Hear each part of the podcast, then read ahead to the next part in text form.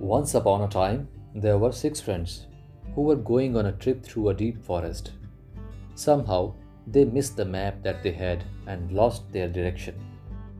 After walking a few hours, they felt thirsty, hungry, and tired.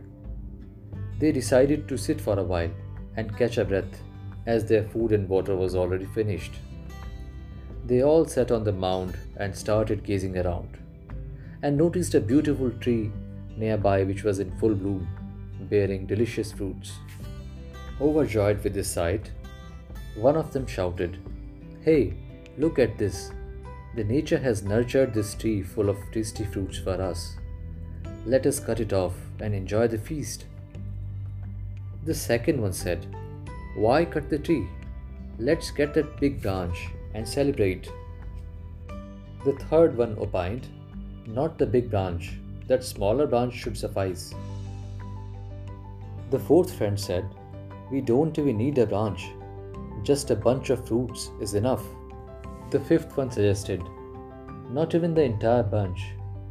We could just pluck those many fruits as we need from the bunch.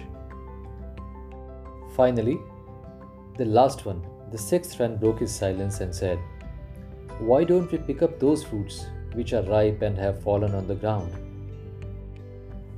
These six friends demonstrate six kinds of human behavior, six different stages of our moral consumption, and six colors of our souls. Which one is yours?